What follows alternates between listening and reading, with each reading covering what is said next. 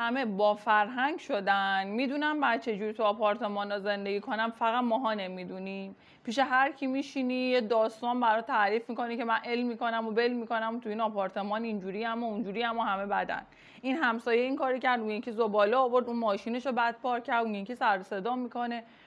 همه الان فرهنگی شدن. همه می‌دونن آپارتمان نشینی چجوریه. این همه از کجا میان؟ این قوانین رو کی مشخص می‌کنه؟ از کی باید بپرسیم؟ کجای داستانیم اصلا فرهنگ آپارتمان نشینی یعنی چی؟ آپارتمان نشینی که آپارتمان نشینیه. فرهنگ یعنی مجموعی از باورها اعتقادات و قوانین. مثل فرهنگ لباسی که برای مدرسه میپوشیم مثل فرهنگ سر کار رفتن مثل فرهنگ رانندگی مثل فرهنگ غذا خوردن یا همون آداب همون قوانین همون چهارچوب ها بازخورد های مثبت چیزهایی که بین همه مشترکه. پس فرهنگ آپارتمان نشینی به این معنی نیستش که هر کدوم از ما یه چیزی بگیم و هر کدوم نظر شخصی و ایده خودمون رو بگیم. اگر از بنگاهی یا از هر کس دیگه. از یه آدم که حتی سالیان سال توی آپارتمان میشینه. می‌پرسین که فرهنگ آپارتمان نشینی چیه؟ یا برای مثال قوانین آپارتمان چیه؟ میگه باید بری از مدیر ساختمون بپرسی از همسایه هات بدون که این آدم فرهنگ آپارتمان نشینی نداره و فرهنگ آپارتمان نشینی رو بلد نیست. سواد آپارتمان زندگی کردن رو نمی‌دونه.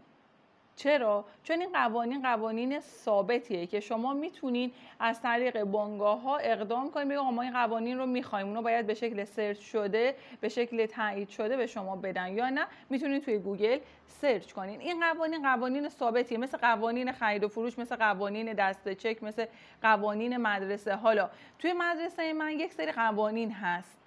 مثل اینکه چی بپوشیم چه ساعتی بریم چه امتحانایی بگیریم چه کتابایی تدریس کنیم. اما این مابین من میام چیکار می‌کنم؟ میام میگم من روزای جشن روزای تعطیل چهار کتاب متفرقه امتحان فلان جایزه فلان تنبیه یک سری قوانین رو به اون قوانین اصلی اضافه می‌کنم.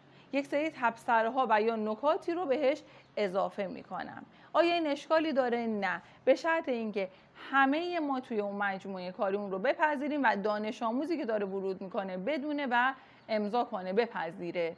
یعنی یه هایی من اینجوری صلاح می‌دونم نداریم. توی یک ساختمون توی یک آپارتمان هم همین اتفاق میفته ما یه سری قوانین رو داریم به شکل ثابت.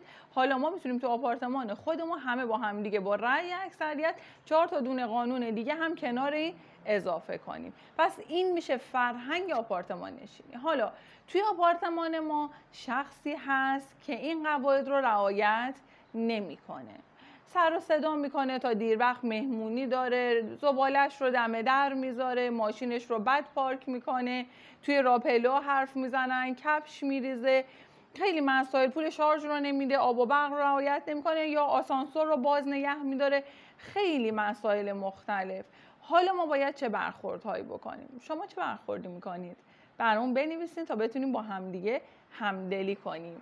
خب؟ مثلا مثلا ممکنه بذار رجوع کنیم به داستان. مثلا ممکنه مثل مریم و حمیده بخوان که دعوا کنن. یا ممکنه مثل حمیده به صابخونه زنگ بزنن. ممکنه که مثل همسایه ما به پلیس مراجعه کنن. یا ممکنه که سکوت کنم. گناه داره ای به ولش کن دیگه چیکار کنیم؟ همینه دیگه با همه که نمیشه جنگید.